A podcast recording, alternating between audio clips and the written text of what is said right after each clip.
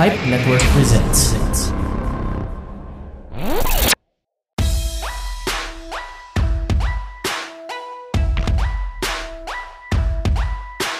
Welcome to 480 TV Pod. Pipe Network's 480 Second TV After Show podcast.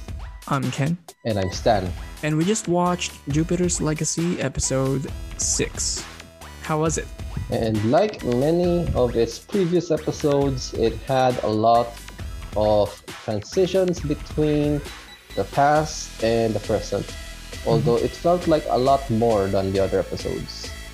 Now, Mm, going through uh, what's going on in the present, uh, we see that the episode focuses more on Grace, and part of what we see is that she she gets in touch with with Chloe and kind of stumbles on a little hanky panky, mm, and that's actually a little, no no no some you know uh, boundaries, mom. As I mentioned from uh, episode five, uh, in episode six, uh, it kind of highlights the whole notion of how the code actually put some of the heroes, at least the younger younger heroes, into harm's way. Like it caused them more harm when they tried to follow the code. In the past, the the flashbacks, it's uh, it's just a continuous uh, flow from what's generally been happen, happening from the previous episodes. Them getting closer to the origin of how they receive their powers. They're getting closer to it. The only thing I could add to this um, to this breakdown would be I noticed that in this episode there was a purple Electro versus a soon-to-be Injustice Superwoman. If you noticed, mm, like you noticed, Yeah. that, like Grace Spot is um, villain mm, mm. who Yeah, yeah, was, yeah. you know, like generally electric and purple. You really reminded me of uh, of Electro from Amazing Spider-Man 2. Yeah, and uh, what do you think about that uh, fight scene? Like, uh, was it good enough? I mean, I think her acting is what captured me because she's really good at it. You know, like kapag, uh, syempre, diba, like when women do fight scenes, they kind of tend to scream or to yell to to I don't know to Mm. express anger or whatever. Like, what do you think about that particular fight scene? Like, was it good? It, it didn't really catch my attention. Like it didn't really feel impressive enough to put me in awe. Mm, but it okay. wasn't it wasn't bad. Not nearly as bad as what we saw in the first episode.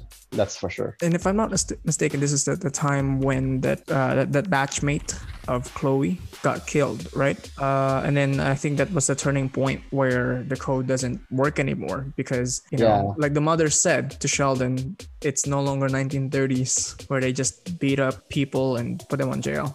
I can't, I can't remember uh, her name, but when when the hero died on Grace's arms, you can see that something snapped in her. She she went after Purple Electro, and that yeah, you know she you know some injustice shit is gonna be happening, and I'm not sure that it did, but if if anything, it was pretty close. I mean, at least she was able to hold back. But in a way, if, if the code doesn't doesn't exist or if the code is is not effective anymore, she would have done what she could have done. Like, can you imagine if you're the one who has that superpower and you're one of the founders, and then you have like I don't know, maybe your daughter, your son, or any anyone younger than you who's trying to live up to your um, to your values, and then all of a sudden they got killed because of your values. Like, I don't know what I would have done. Like, I would I would Oh, I know I literally would blame done. myself, diba? I, I would literally blame myself for that stupid code. I would have probably just gone wild. I mean, Yeah. as as someone who sees the world like how Jason Todd does, like how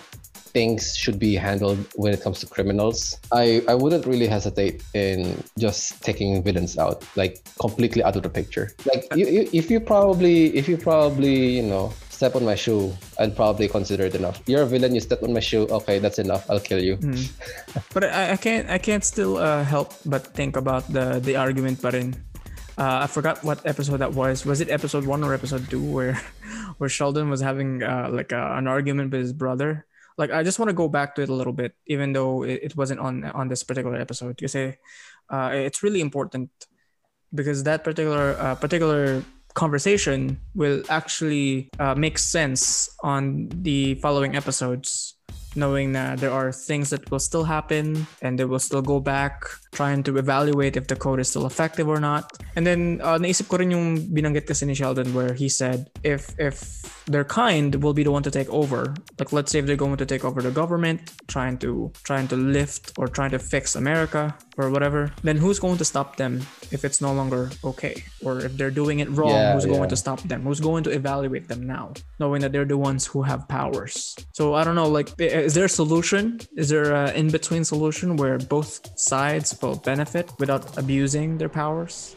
Um, that really raises a, a good question, which to, which to me it, I know, it, it kind of brings me back to Batman's paranoia, making contingency plan for literally everything. Technically, quite beneficial because much like in much like with Justice League and how Batman works with his uh, with his paranoia. In the event that the Justice League, you know, kind of goes bonkers and try to take over the world or anything that's kind of you know, kind of related to the argument that uh, Sheldon posed, where who's gonna stop them, right? So in same in that same sense, who's gonna stop the Justice League if they go bad? Which is why Batman had prepared contingency plans for like you know going against Superman, going against Wonder Woman, Flash, Cyborg.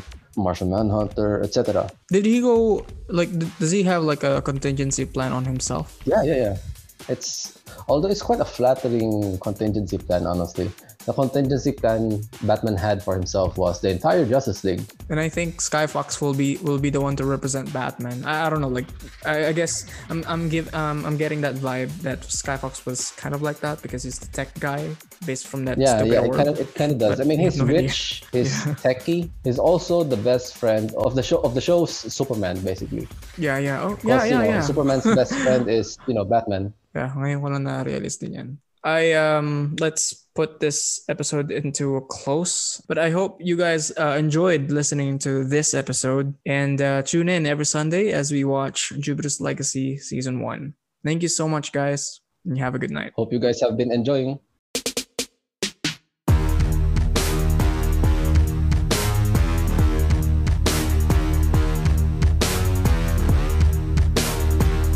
For more local podcasts, check out more shows from Pilipinas Indie Podcast and Entertainment Network. Hey everyone! We are the 3am Avenue podcast series, ang hashtag tropang madaming ebas. Here to have genuine conversations about life, love, career, and many more. Don't forget to search for us on Spotify. Follow us on Facebook and Instagram at 3am Podcast Series to hear more about our Tropas Kwentuhans, adventures, and journey towards reaching our goals. See you, mga katropa!